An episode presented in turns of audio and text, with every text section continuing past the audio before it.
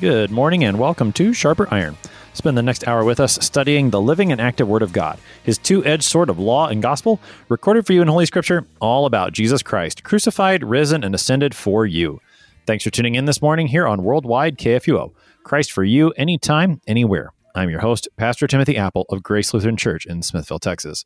Sharper Iron is underwritten by the Lutheran Church Extension Fund, where your investments help support the work of the Lutheran Church Missouri Synod. Visit lcef.org for more information. On this Thursday, December 10th, we are studying Malachi chapter 3, verses 1 through 7. The final prophet of the Old Testament speaks of the messenger who will prepare the way of the Lord, the one who comes suddenly to his temple. To help us sharpen our faith in Christ as we study God's Word today, we have with us regular guest, Pastor Sean Daenzer. Pastor Daenzer serves as the Director of Worship for the Lutheran Church Missouri Synod and the Chaplain for the International Center. Pastor Daenzer, welcome back to Sharp Iron. Hey, it's great to be back. So we're in the book of Malachi, Pastor Daenzer. That's the appointed reading. The one we've got for today, chapter 3, verses 1 through 7, is the appointed Old Testament reading for Advent 2 in Series C. This is the first section from the book of Malachi that we have in this series here on Sharper Iron. We'll be looking at it again, chapter 4 as well, in a little while. So we're in the book of Malachi. He's the last Old Testament prophet. What do we know about him? Let's let's set the context in terms of Malachi as a prophet, his ministry, his book as a whole. Sure. So uh, maybe we'll do it in the other order. When was it written? We can tell that it's probably written in the post-exilic time. So after uh, the children of Israel are released from Babylon, the Persian empires let them go back and uh, start their process of rebuilding the temple and resettling in Judah, which at this time is called Yehud. Uh, and this is probably around the 5th century BC. So this is uh, 450 to 430 BC. We can tell there's a lot of similarities to what Ezra and Nehemiah are talking about. We can see the temple's been built, the priesthood is reenacted. We're talking about tithes, which you're going to need if you're rebuilding the temple and reestablishing uh, the Jews living in that area. Uh, but then we come to the question of who is Malachi, and we have a little bit of an issue, and that's because this is one of those names that means something. This name, uh, Malachi, is literally translated "my messenger," which then begs the question or raises the question: Is this a person, or is this a title? So, uh, why would you consider one or the other? Well, uh, there's a couple other places uh, in the last two books, in Zechariah and in Malachi, where it mentions this oracle of the word of the Lord, the first words of the book of Malachi. It's also the first words of chapter 9 of Zechariah and chapter 12 of Zechariah. Those who try to figure out how the Bible was pieced together, who have a predilection to see the Bible as a collection of pieced together works, uh, will point to that as evidence that that maybe this is just uh, a collection. We we know that the twelve minor prophets, of which Malachi is the last, are a collection of books. They weren't written in that chronological order. They were assembled by somebody and put in that order. Uh, so they think maybe even these were three different writings that were pieced together. Uh, but evidence in favor of Malachi being actually a name. One, it's it's not unusual for Hebrew names to mean something. They almost always do. Uh, and it adds this this phrase in the beginning is slightly different than the other place. It's by the hand of Malachi, and that it simply has its stamp as an independent book. Its topics are different than Zechariah, and it's uh, it fits together as a single book, which does suggest that there probably was a prophet named Malachi, and uh, what a fortuitous name. So, what do we know about Malachi's? I mean, probably we're talking about an individual. That makes perfect sense. It's what we know from other books of scripture. What do we know about his ministry, their post exilic Judah, and particularly what kind of topics does he address within his book? Yeah, we know practically nothing about him. Uh, we don't even necessarily know which rulers he's working with, although it seems likely he's working with Nehemiah based on the timing and based on what he's talking about. Uh, but we can figure out a little bit of the context he's dealing with by looking at the topics he addresses. We see that this is an oracle, as we mentioned, that's an explanation of how God is going to intervene with his people. And it's a highly rhetorical book. There are 22 questions, and, and the book is kind of arranged in a number of these uh, disputations almost, uh, a monologue where where the prophet will say something, he'll be correcting or accusing the Jews of sin. There will be a rhetorical question back. Why are you saying that about us? Or, or uh, no, of course not, right? Kind of justifying themselves and trying to imply the prophet should get off their back. But then the prophet comes back and gives the evidence against it, says what the Lord sees, which maybe the people think they can cover up, and uh, gives a defense of why he is preaching ultimately words of exposing, accusing, and calling to repentance. And that's definitely what Malachi is doing, like many of the prophets do, calling uh, God's people who have fallen into sin to repent and to return to Him. How does how does Malachi then, with those some of those themes, with that structure, how does he fit into the season of Advent? Why does he show up here on the second Sunday in Advent? He shows up again another time. What's he doing in Advent? What's that connection? Sure, I think we should remember that the origins of Advent really are a season of repentance. Uh, the church always prepares for its big feasts and its big days with repentance. And uh, originally, the color of Advent was violet uh, for the sake of repentance, as well as royalty uh, with our Lord Jesus Christ uh, riding into Jerusalem on Advent 1. Advent 2 in year C, which is where Malachi shows up, uh, is all about John the Baptist uh, who, of course, was a preacher of repentance. It says in the Gospels that he came preaching a baptism of repentance for the forgiveness of sins. He's calling them a brood of vipers in our text today, and he's asking everybody to. Uh, to bear fruits in keeping with repentance. So we can see how this Malachi passage, uh, Malachi the book, fits very well with it. But our passage today, as we'll see, which does stand sort of at the center of Malachi's whole book. This passage mentions a messenger that goes before the face of the Lord, and, and that's going to be the one we're dealing with. To, to look at kind of the, the big focus of Malachi, he talks about priests that are, are not offering their sacrifices rightly. He wants a, a pure priesthood. He speaks against unfaithful marriage, uh, particularly those who are marrying outside of the Jewish faith at this time. Uh, he talks about the justice that the Lord's messenger is going to bring. That's the section we'll look at today. He calls them to for repentance. Uh, where they have not given full tithes, but have pretended as if they were really doing the Lord's work. Uh, so he calls upon them to be generous for the Lord's good. Uh, and at the end, he, he says in two key sections that they need to keep the Lord's word, they need to observe his Torah, observe his commandments, and be diligent and devoted to the Lord's word. Something that I think still stands for today, but especially makes good sense when we're dealing with a time when the temple is lacking something very important. And that is the, the, the glorious presence of God that we're so familiar with from Exodus. Uh, this is a strange time. And since he is the last prophet, this is also right before the Lord no longer sends prophets. There's this great silent period uh, in between Malachi and the New Testament. What are they to be attending to? It's the Old Testament, the Torah, the law, and the prophets, these words from Malachi himself, uh, and waiting for someone to come who's going to uh, his his advent is going to be uh, the harbinger of his advent is Elijah or this messenger that is coming before the great day of the Lord, which which makes Malachi the perfect choice as the last book of the Old Testament. But really, he he has that function of calling them to be diligent to the Lord's word, to return to His truth, and to expect something to be coming soon. Let's see how Malachi accomplishes those things in the text that we've got for today. We're in Malachi chapter 3, beginning at verse 1. Behold, I send my messenger, and he will prepare the way before me. And the Lord whom you seek will suddenly come to his temple. And the messenger of the covenant in whom you delight, behold, he is coming, says the Lord of hosts. But who can endure the day of his coming? And who can stand when he appears?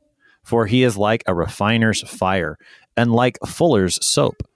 He will sit as a refiner and a purifier of silver, and he will purify the sons of Levi and refine them like gold and silver, and they will bring offerings in righteousness to the Lord. Then the offering of Judah and Jerusalem will be pleasing to the Lord, as in the days of old and as in former years. Then I will draw near to you for judgment I will be a swift witness against the sorcerers, against the adulterers, against those who swear falsely, against those who oppress the hired worker in his wages, the widow and the fatherless, against those who thrust aside the sojourner, and do not fear me, says the Lord of hosts. For I, the Lord, do not change. Therefore, you, O children of Jacob, are not consumed. From the days of your fathers, you have turned aside from my statutes and have not kept them. Return to me, and I will return to you, says the Lord of hosts. That is our text for today, Malachi 3, verses 1 through 7.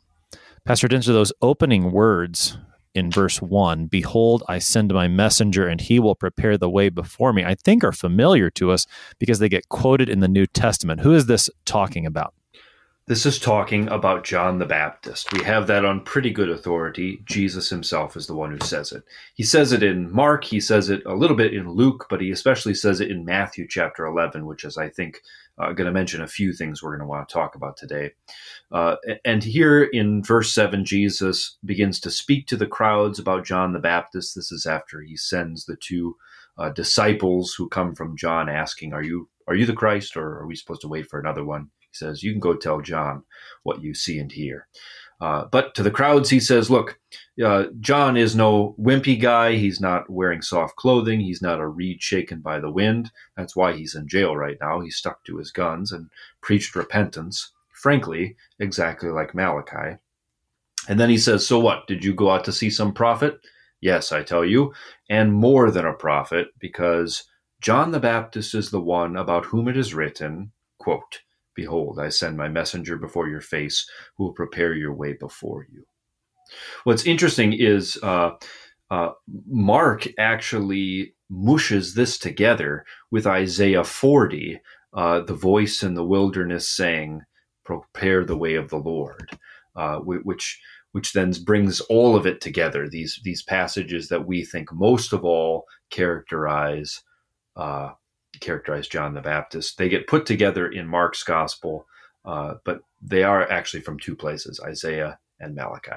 Why does the Lord's way need to be prepared? Why is this messenger coming before the Lord to prepare his way necessary? It's necessary because, well, really, we take it up in our Advent understanding that we prepare for the Lord's coming through repentance. That when the day of the Lord comes, it's not just going to be to come and pat us on the back. He's he's making a visitation, and the visitation is so that he can see how things are going.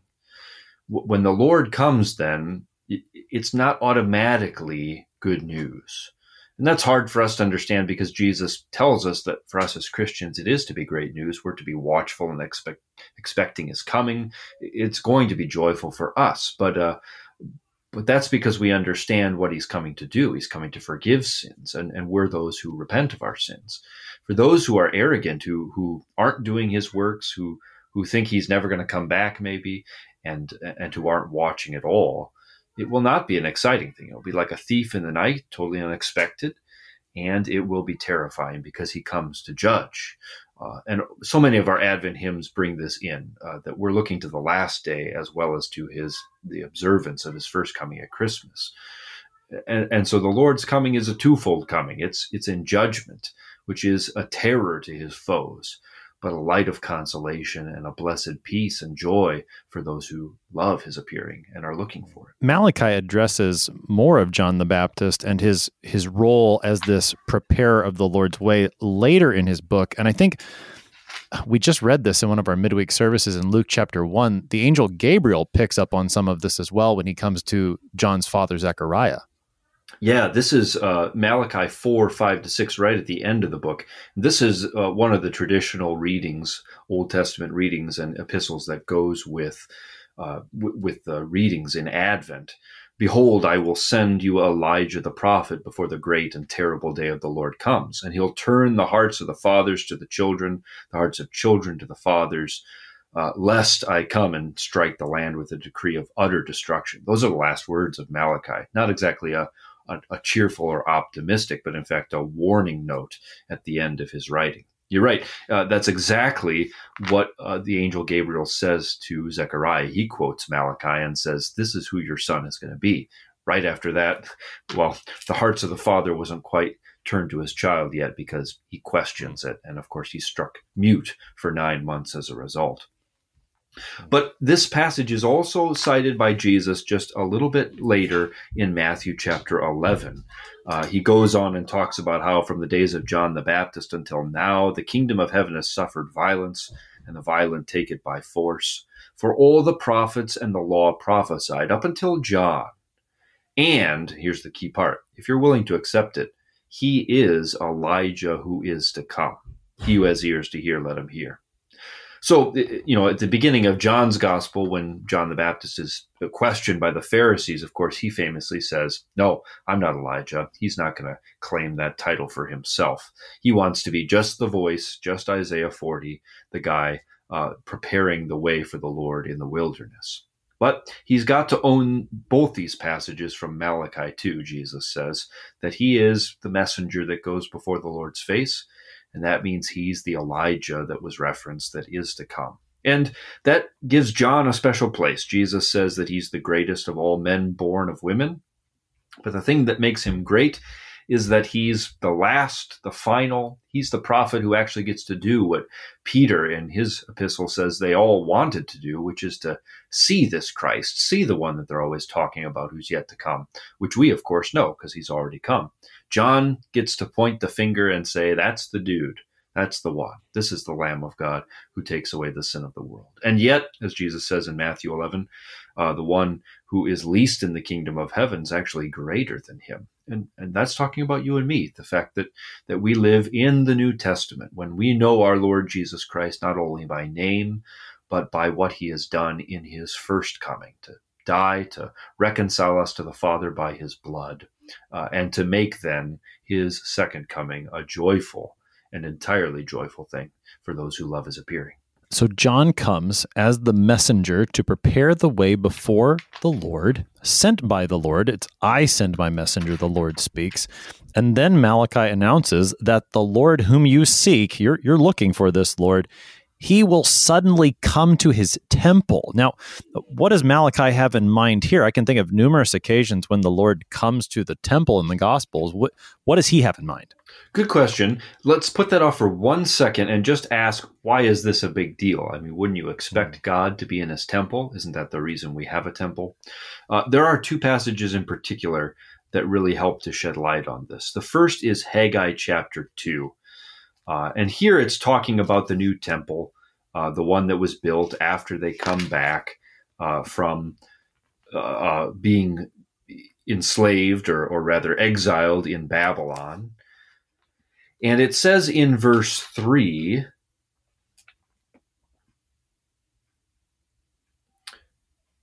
this is, uh, excuse me, this is the prophet Haggai speaking. And he says, Who is left among you who saw this house, this temple that is, in its former glory? And he asks, How do you see it now? And here it's not a rhetorical question. He, he gives the answer Is it not as nothing in your eyes? That's a strange thing to say that the temple of God that was rebuilt is as nothing. Kind of a bold thing to say, too, after they put all that work into it. Uh, but, but the point is, something is missing.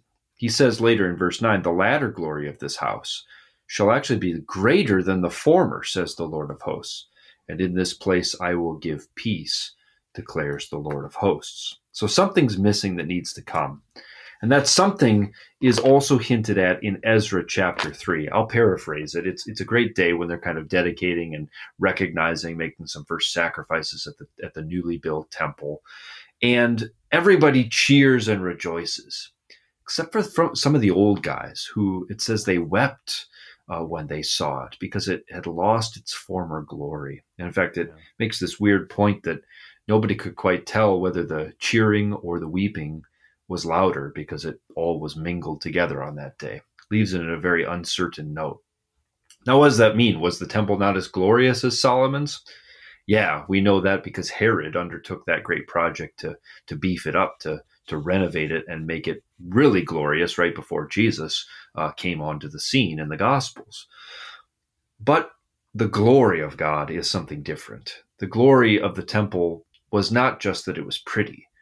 The glory of the temple was that glory cloud, that, that fiery and smoky presence of the Lord that was tangibly, visibly there uh, in the tabernacle. That's the fiery pillar that led them through the desert, the, the, the cloud by day that also led them uh, through the Red Sea. It's the fire that came out from the tabernacle to start the first sacrifice there on the altar, and the priest's duty was to tend that fire and keep it going all the time. This is the Lord's physical presence. What does it mean if your new temple is lacking that? It's lacking the only thing that really matters. The Lord is the one who sanctifies his house. And if you're missing the, the main event, it's kind of an empty facade. That's part of the reason why Jesus is not that impressed with Herod's temple. In fact, he says, you know, tear it down because uh, there's a bigger temple we want to rebuild in three days, his own body. But also, then, it sets the stage for something's missing. We need a new temple. We need a new glory of the Lord.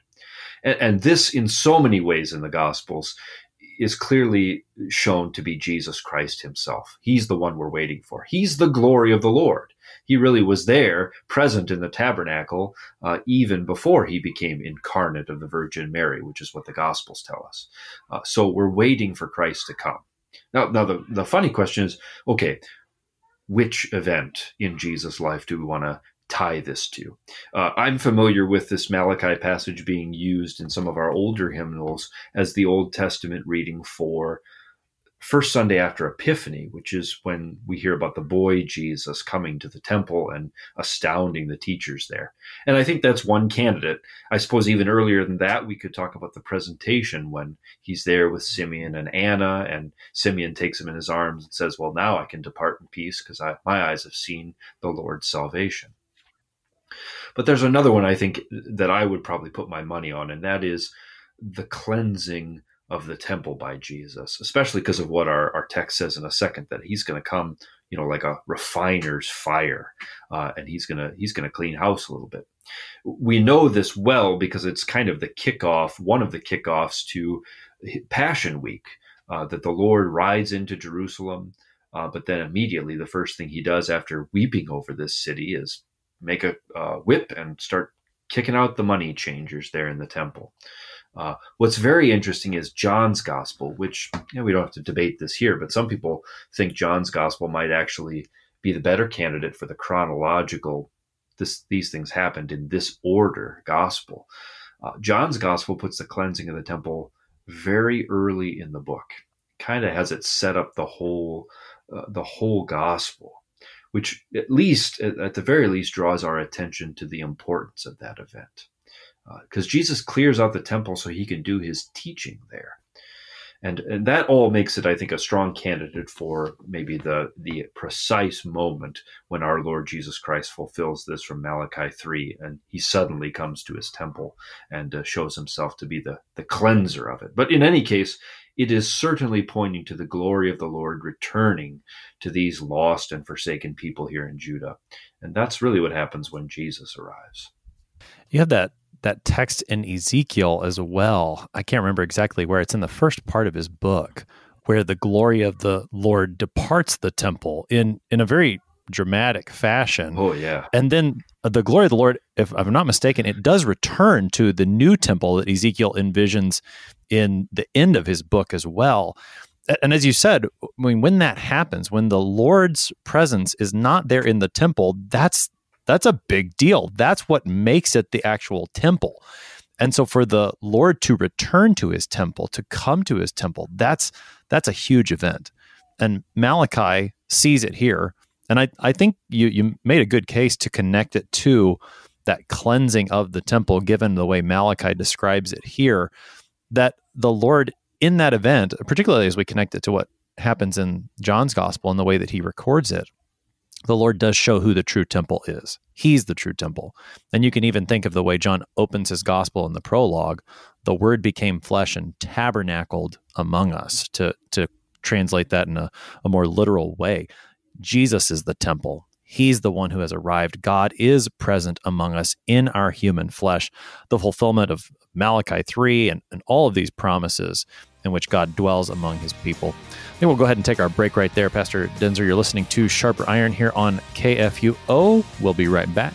Please stick around.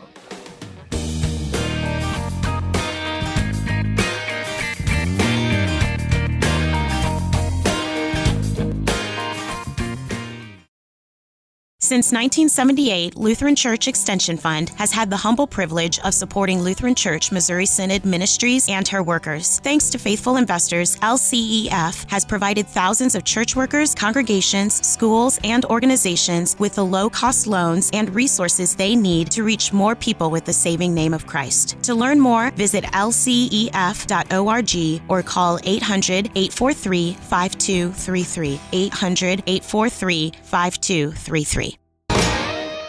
Welcome back to Sharper Iron. It is Thursday, December 10th. We are studying Malachi chapter 3, verses 1 through 7. We've got Pastor Sean Daenzer with us. He is the director of worship for the Lutheran Church Missouri Synod and also the chaplain for the International Center there in St. Louis. Pastor Daenzer, prior to the break, we were talking about John the Baptist, the messenger whom the Lord sends to prepare his way. The Lord then comes suddenly to his temple.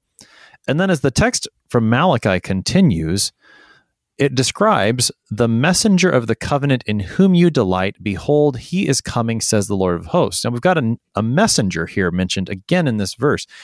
Is this the same messenger mentioned at the beginning of the verse? I don't think so. I think for two reasons. One, it says it's the Lord whom we're seeking, and he's the one who's going to suddenly come. And the messenger of the covenant, right? So this is more than just the messenger who prepares the way for something this is the guy who brings what we're waiting for. And a, and a, covenant is a testament. Something that's very important in the rest of Malachi is appealing to the, the patriarchal promises to Abraham, Isaac, and Jacob, which haven't been broken, haven't been destroyed. They're not like the tabernacle that, you know, the temple that got destroyed. Uh, they're not like the promise to live in the land that now has obviously uh, been destroyed since they were out of the land for so long.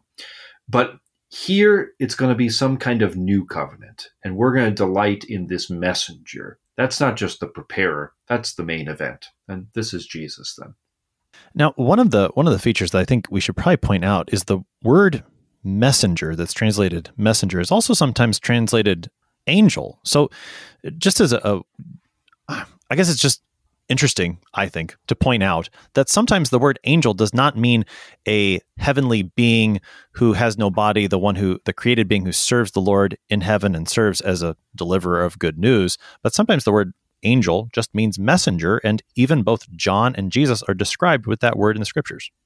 Yeah, it's it's a very generic word, I suppose. The context tells you the, the what's going on yeah, it would be a big mistake to say, well, it's talking about Jesus, therefore Jesus is just an angel, he's not really God, or to say that John the Baptist was not a man at all, he was really just an angel in disguise or something. Uh, you know, we have the words of Jesus to clarify both of those accounts. Sometimes even pastors are referred to as an as angels in the scriptures, right? I really do think so. Uh, I can't think of the places off the top of my head, but there are a couple in the New Testament where it mentions angels, and it doesn't seem to be speaking about heavenly beings there.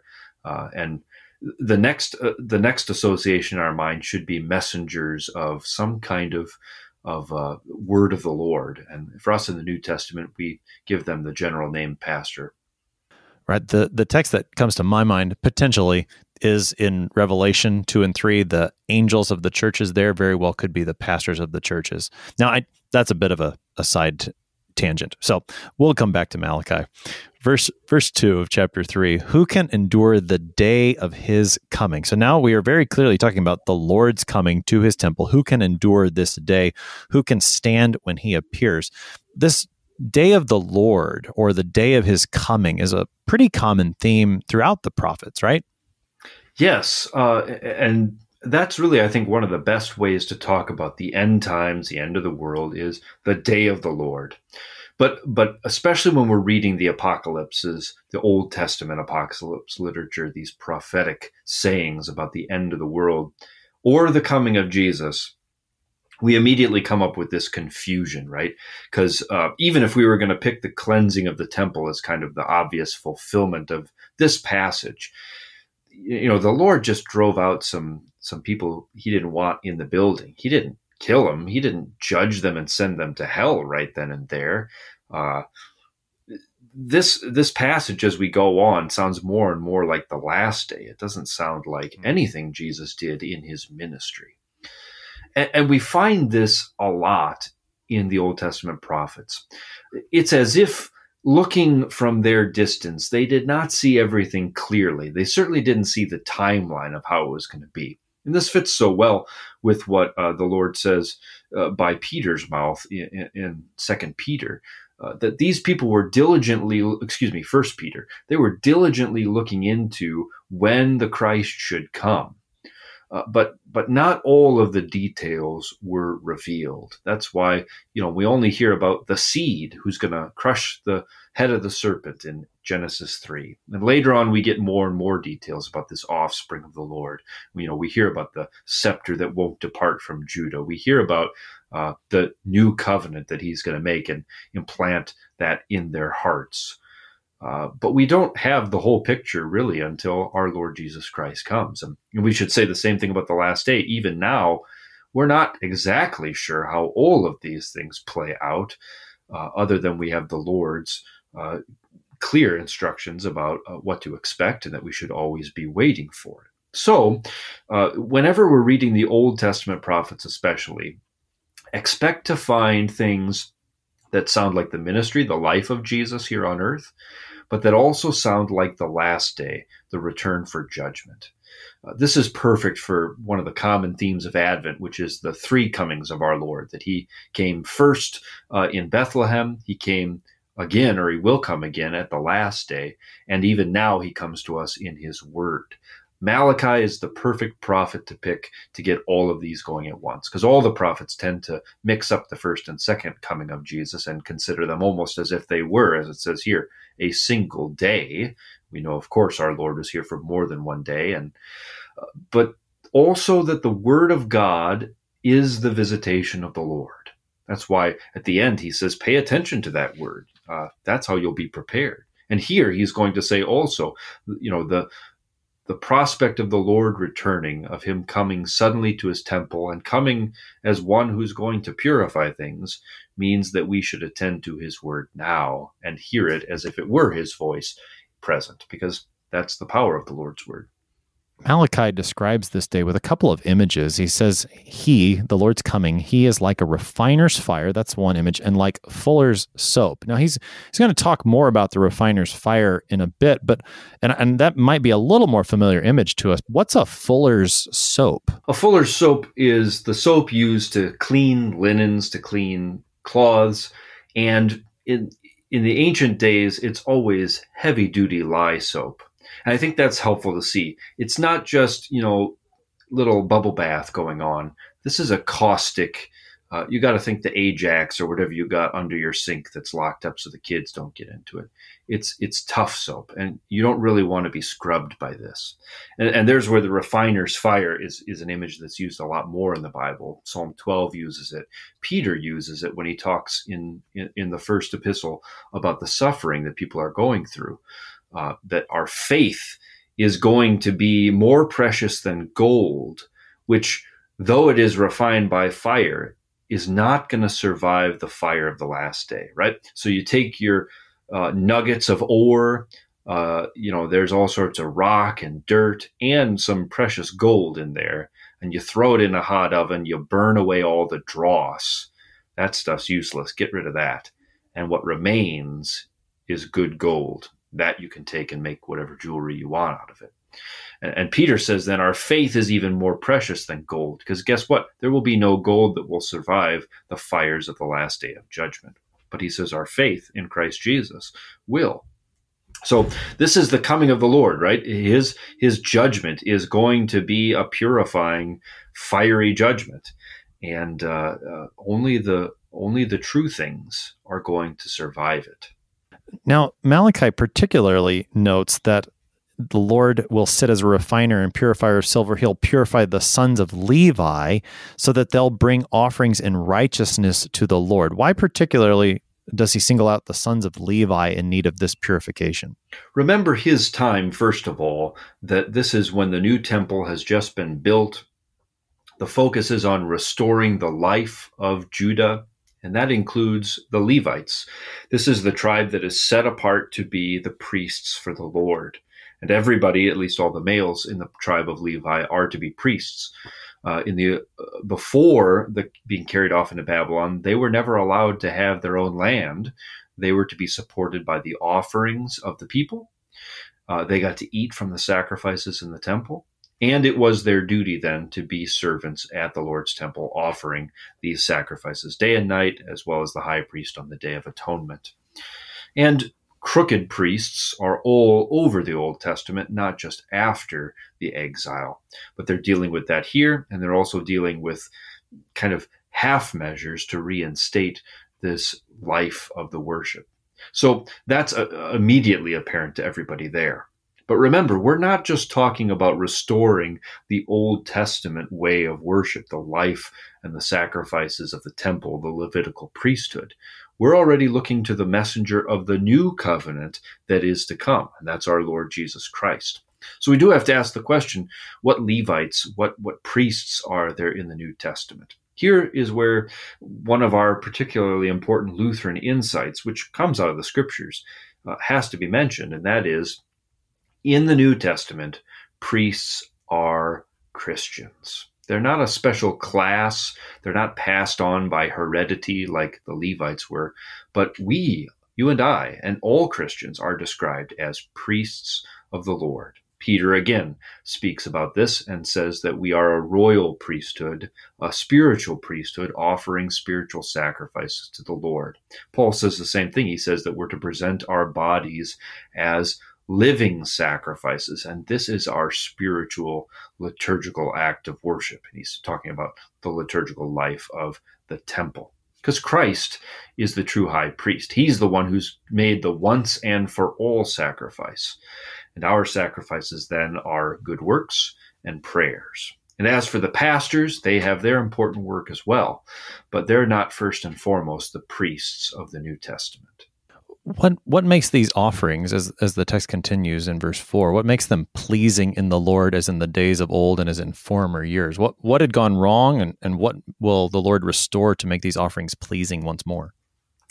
Well certainly there have been all kinds of crooked dealings uh, that the priests were, were were not doing things properly either according to god's word uh, or that they were just doing half measures or perhaps skimming things off the top and being top and being dishonest uh, we see this, by the way, at least in one example with Judas in the New Testament, that he goes to the, the people at the temple and, you know, he says, I betrayed innocent blood, and they don't they don't offer any sacrifices for him. They don't tell him how to atone for his sins. They tell him, well, you got to deal with that yourself, buddy. And sadly, we see how he did, uh, which is not the way any of us can atone for ourselves, right? I think that also is at play here. Uh, again, what's missing in this new temple that they build? What's missing is the Lord Himself. And that's where true holiness comes from. That's where the righteousness that avails before God comes from. It comes from Himself. I, the Lord, am the one who sanctifies you. That's the whole reason He urged them to keep the Sabbaths in Exodus 31. So, uh, what is it that characterizes the purity of these Levites in the new covenant, if we can call them that? Uh, it's that they bring these offerings in righteousness, right? And this is such an important word to us as, as Lutherans, but as for all Christians. The righteousness that, that stands before God is the righteousness that comes from Jesus Christ uh, the righteousness that is received by faith, by trusting in His blood, uh, in His sacrifice. And uh, just as the Old Testament priests would always, you know, first lay down in the morning the morning sacrifice, offer it, give the benediction. That's the one that Zechariah didn't quite get to finish. But then they would put on top of it all of the other sacrifices of the day for whatever particular uh, purpose they had. That's the same way our prayers and good works are. Christ is, has put down the real sacrifice. He's the Lamb of God who takes away the sin of the world. But in his sacrifice, then we bring our, our worship, our prayers, uh, as well as our good works for the benefit of our neighbor. And that's only possible because of what Christ has done for us.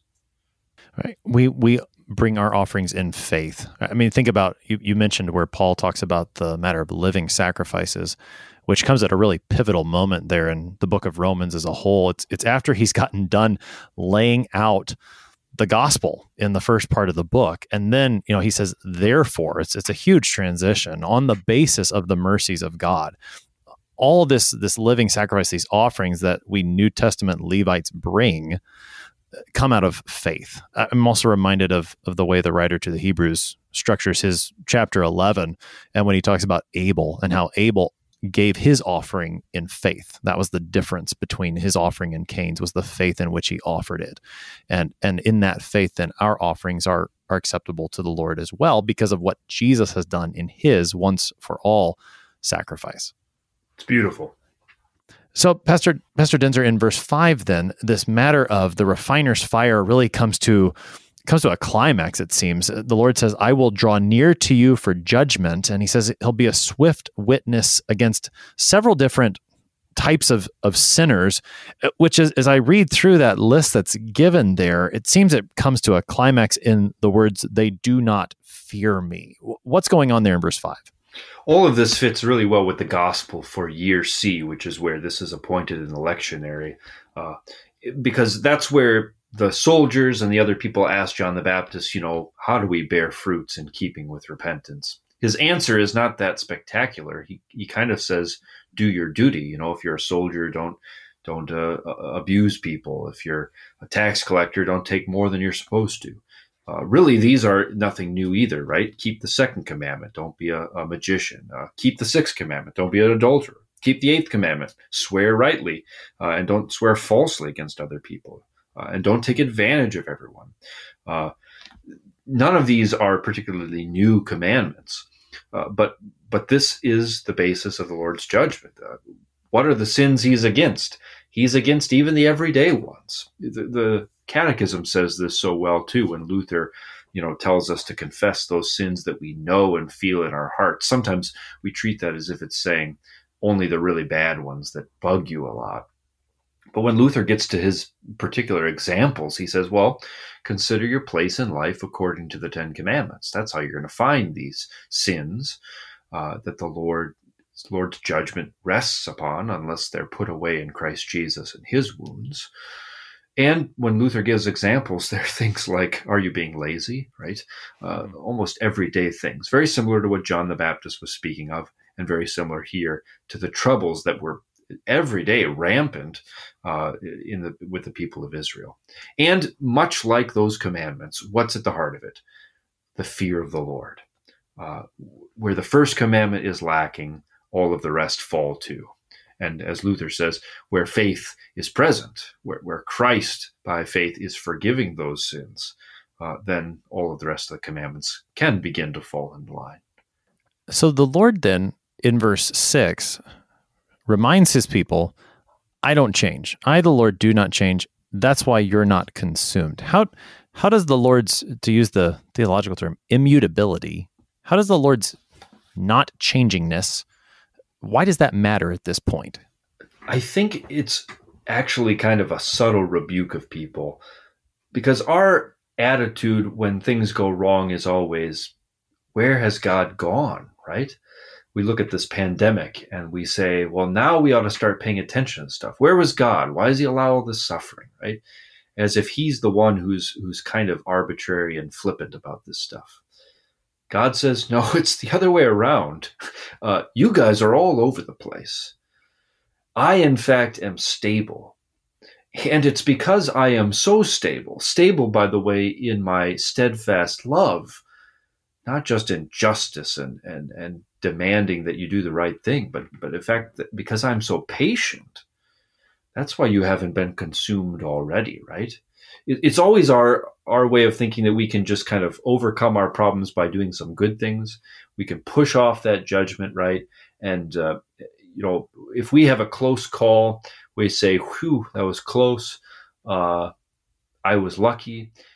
We don't consider that the normal thing should be that we're just. I mean, we never make it ever. Uh, there's no reason why we shouldn't be consumed immediately. That, that joke about you know call out to God and if, if this is wrong, God, you can lightning bolt me down where I stand, right? And you know, no lightning bolt comes. I guess God isn't too mad. Should be a lightning bolt every time. We should always be consumed. It's of the Lord's mercies that we're not. And that's the unchangingness that's going on here. Uh, at the beginning of the book, he said, You know, Esau have I hated, but Jacob has I, have I loved. And the Lord remains constant. So when he comes back, when he sends Jesus Christ, it is out of his love. Love caused his incarnation and brings him down to us to seek out his saints, to call them back to him in repentance so that they would believe in him, so that their sins would be forgiven, so that they would find stability again in him. And all that is beautifully uh, laid out here by Malachi. Well, and, and the Lord does call them back to him at this very moment. He reminds them, as you said, he's not the one that's changed. They are the ones who have. They are the ones who have turned aside from what he had said. And and then our text concludes, the Lord says, "Return to me, and I will return to you," says the Lord of hosts. Now, words like that seem ripe for misunderstanding. You return to me, the Lord says, and then I'll come back. How do we properly understand those words, Pastor Daenzer? Uh, we're going to hear one, or we would if we continued on too, that's often used for kind of stewardship Sundays, right? Where the Lord says, you know, put me to the test, bring in the full tithe, and uh, and see if I won't uh, bless you beyond measure, right? And some people say, well, there you go. It's a trigger. It's an if then statement. I'll do this. Once I do my part, God will see it and he'll uh, trigger his part, right? It's kind of the way all of the you know the TV huckster preachers always preach too. Send in your seed money, and uh, then God will send you the blessings back. Uh, beware of those people, by the way. Uh, but the way the Lord is speaking it is still helpful to see that He call He is the one who has not changed, right? Uh, in effect, he's accommodating himself to our great stubbornness. We we think that uh, he's wandered so far away from from us, and uh, and like stubborn people in a fight, you know, well, I'll be willing to forgive that person, but only after they admit what they did wrong to me. Right? I've got all these little. Uh, all these little caveats and, and, ways to get out of things, uh, and they've got to prove themselves to me first. Now, how ridiculous is that for us the sinful people, to say to the holy God, the one who's done everything for us, the one who in fact is sending his son to redeem us, and to say, well, I'm not going to do it until God, you know, moves a couple inches my way. It's all really ridiculous since he's the one who's never moved. But he, he, he accommodates himself to this language and says, oh, fine, return to me, I'll return to you, right? The point is, the Lord is always able to be returned to he is always there ready to receive us again. This, by the way, is the way holy baptism works as a promise. You know, there's a way in which I suppose baptism is our promise to God. Uh, it's it's kind of, I suppose, especially in places where Christianity is illegal, it's quite a statement to get baptized.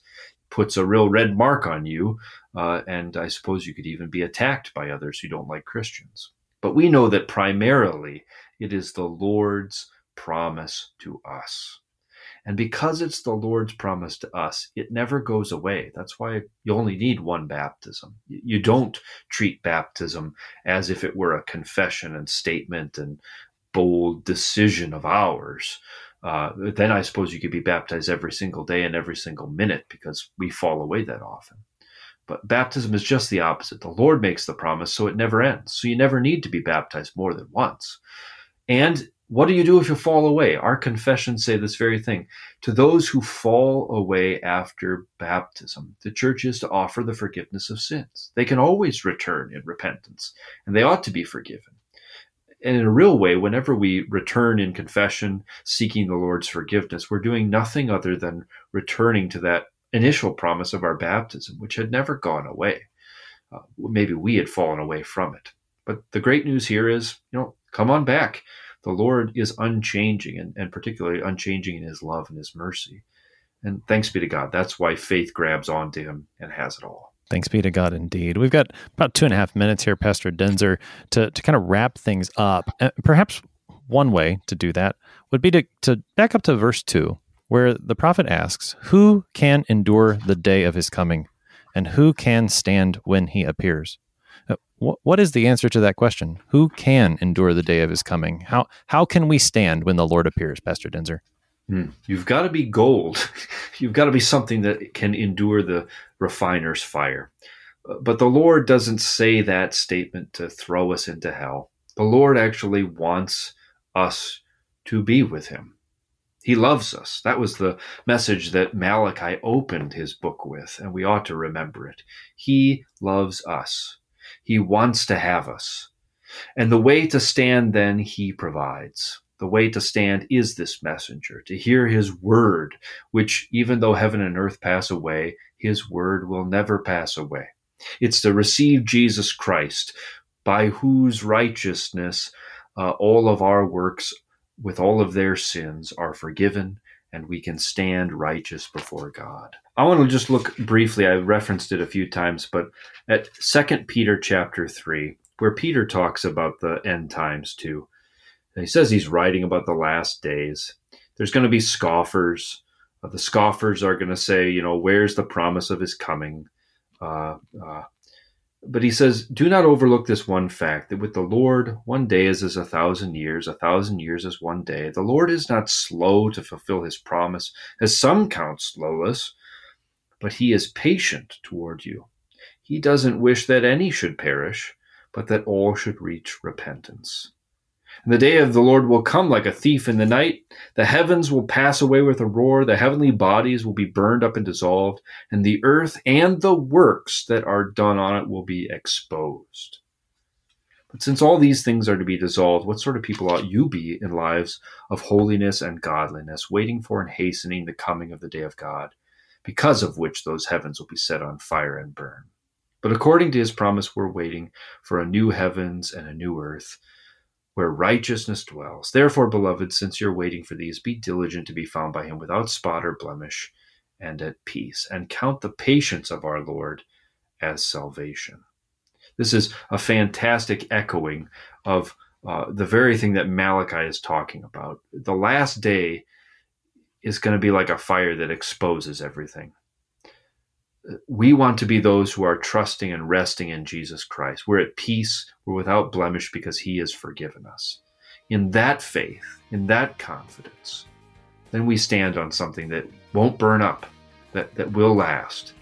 And that means the Lord is going to see us through those fires and into his eternal life. Pastor Sean Daenzer is the director of worship for the Lutheran Church Missouri Synod and also the chaplain for the International Center in St. Louis, helping us this morning with Malachi chapter 3, verses 1 through 7. Pastor Daenzer, thanks for being our guest today. Anytime. I'm your host here on Sharper Iron, Pastor Timothy Appel of Grace Lutheran Church in Smithville, Texas. Thanks for spending the morning with us. Talk to you again tomorrow.